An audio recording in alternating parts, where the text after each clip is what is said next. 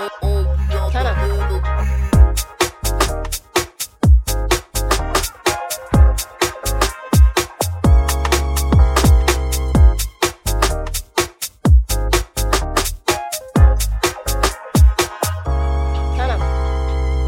lonely mother gazing out of a window, staring at a sun that she just can't touch.